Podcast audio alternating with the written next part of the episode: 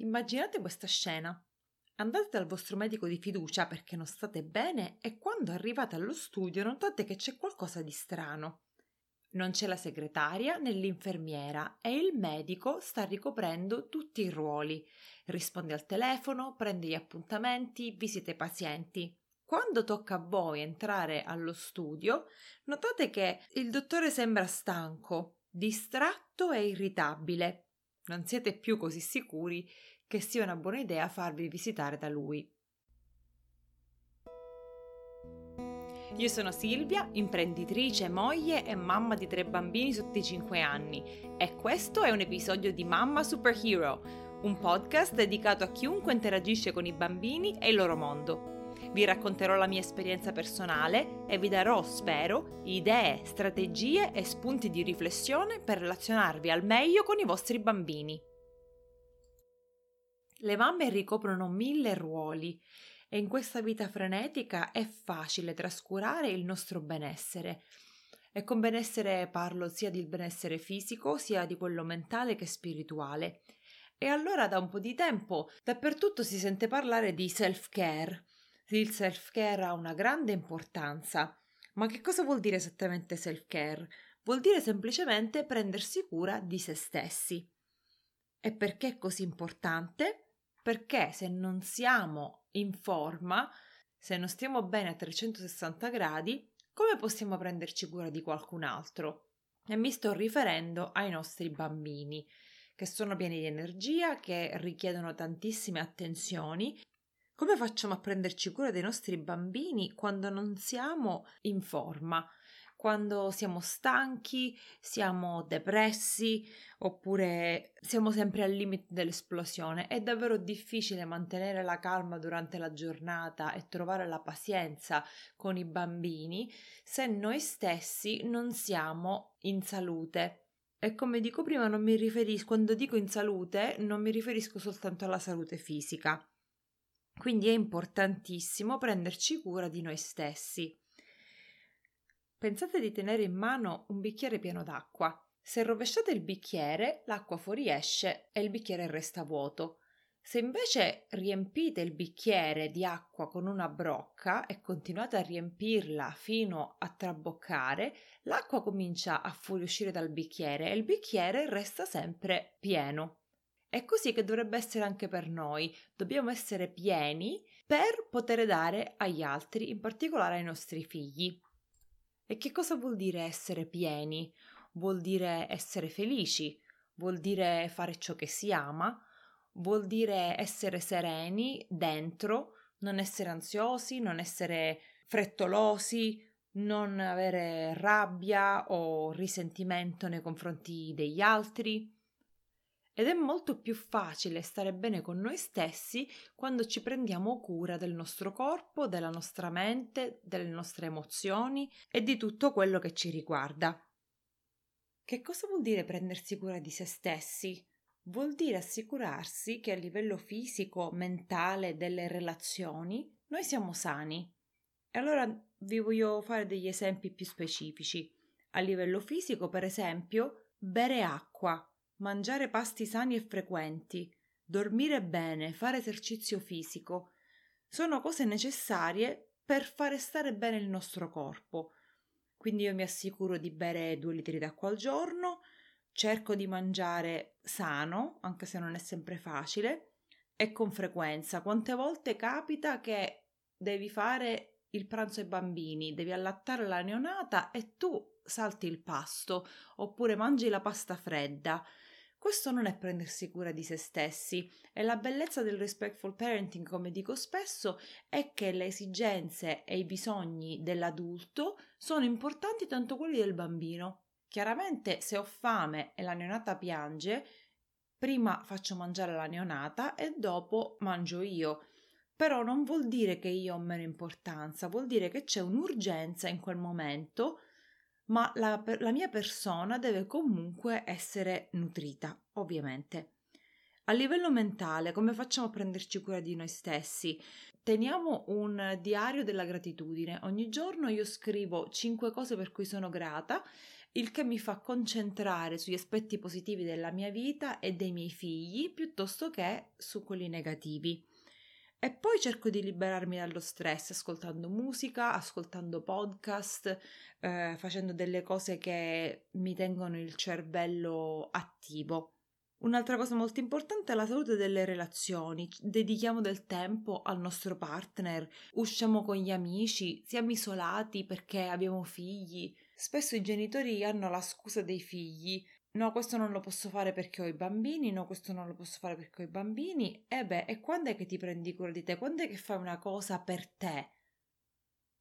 Perché tu sei importante tanto quanto i tuoi figli e spero che nessuno fraintenda quello che sto cercando di dire. Chiaramente i bambini sono al primo posto perché non sono autosufficienti, sono dipendenti da noi ed è nostro compito proteggerli e farli crescere in modo sano e maturo. Ma questo non significa annientarci, non significa eliminare e cancellare tutti i bisogni e i desideri e i sogni e i progetti che abbiamo.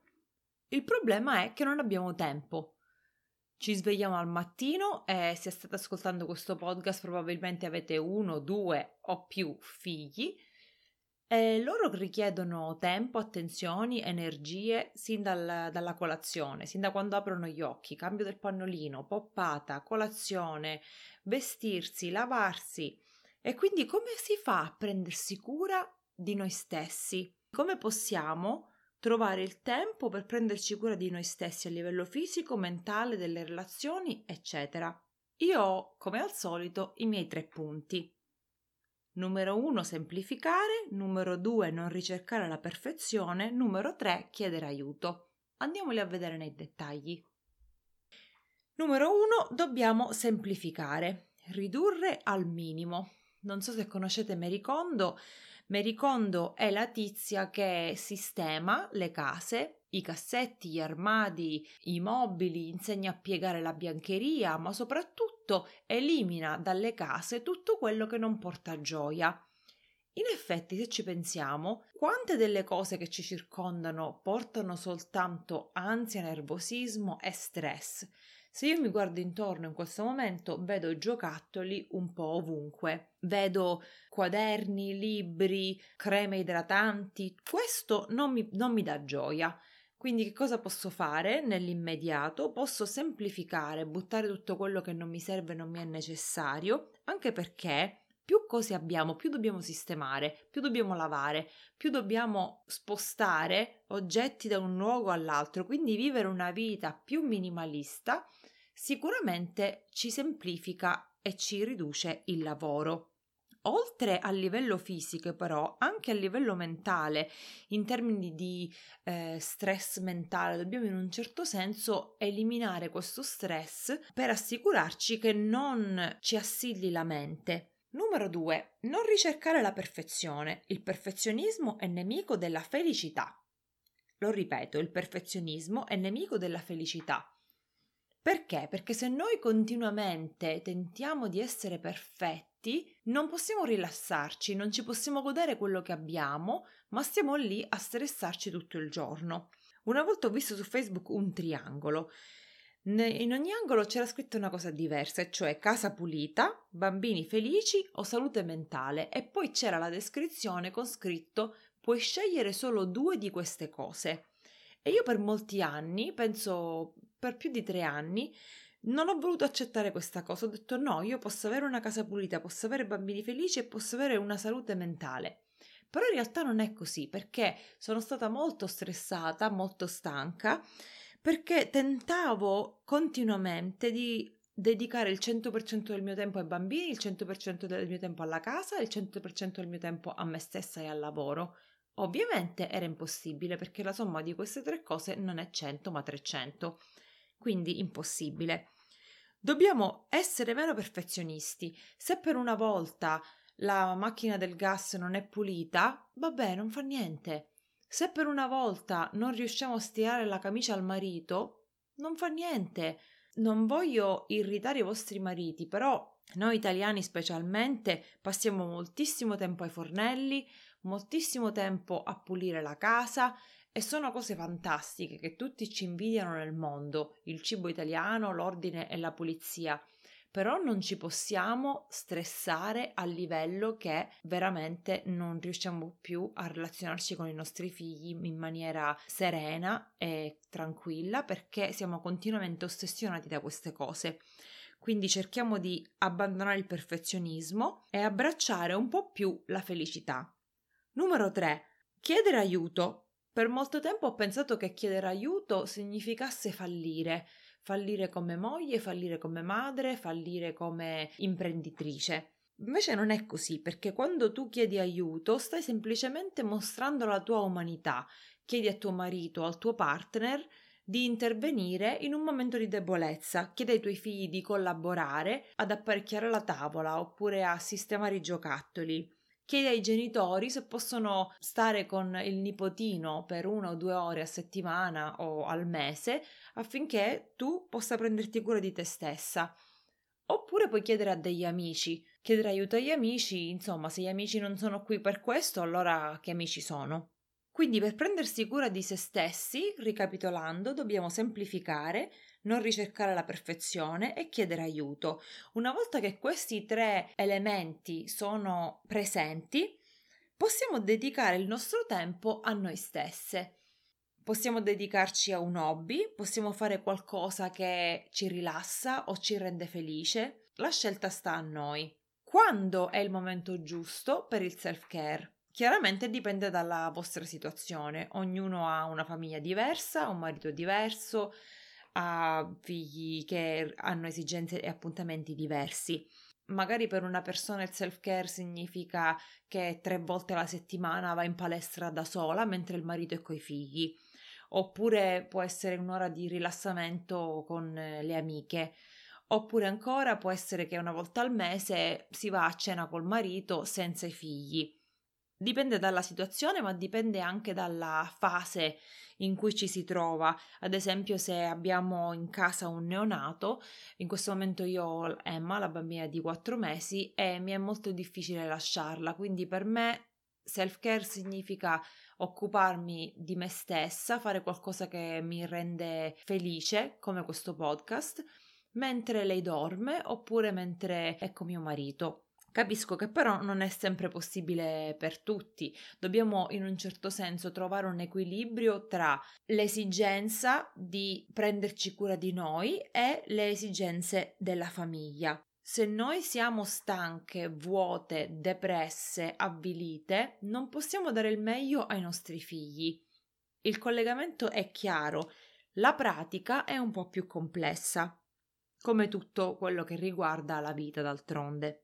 Però è importante, è importante perché se no noi passiamo giorni e giorni a, ad avvilirci, a sentirci inutili o a sentirci completamente sopraffatti dal caos della casa, dalla montagna da stirare e dal, dal pranzo da cucinare e i bambini da accontentare e così via. Se ancora non vi ho convinti sull'importanza del self-care, vi voglio dire che da quando ho iniziato questo podcast e quindi la mia mente è impegnata a qualcosa di diverso rispetto al lavoro, ai bambini e alla casa, qualcosa che mi appassiona, che mi anche diverte, vi devo dire che il mio umore è migliorato tantissimo perché sto prendendo sul serio qualcosa che che magari per alcuni è soltanto un hobby, ma che per me è anche uno sfogo creativo.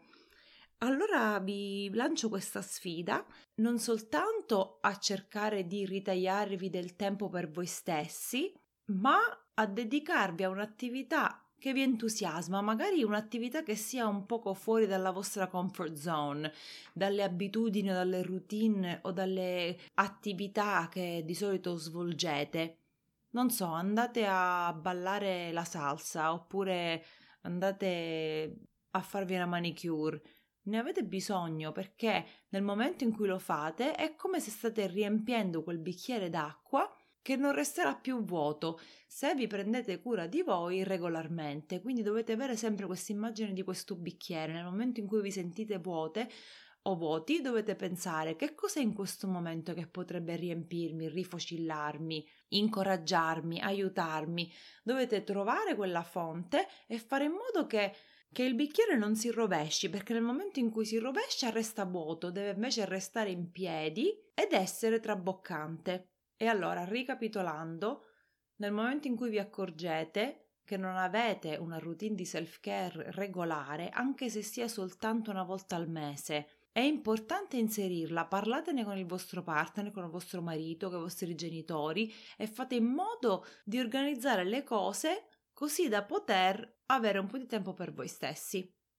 È un argomento che mi interessa molto questo perché vedo che tantissime mamme, specialmente quelle giovani, sono stanche, stressate, abbandonano gli amici, specialmente quelli che non hanno figli, che non possono capire la, il peso e la difficoltà di abituarsi a una nuova vita coi figli e abbandonano tutto, abbandonano gli hobby, la palestra, lo studio, il lavoro, mentre invece non è così e non dedicare il 100% del proprio tempo ai bambini non vuol dire che non li amiamo e che non siamo lì per loro e che non vogliamo dare loro al meglio, ma è meglio essere presenti l'80% del tempo ed essere sereni, calmi, rifocillati e pieni di vita, piuttosto che essere pre- presenti al 100% ed essere irritati, agitati, nervosi, perché i bambini ricevono questa energia da noi, riescono a percepire qualsiasi stato d'animo, qualsiasi umore,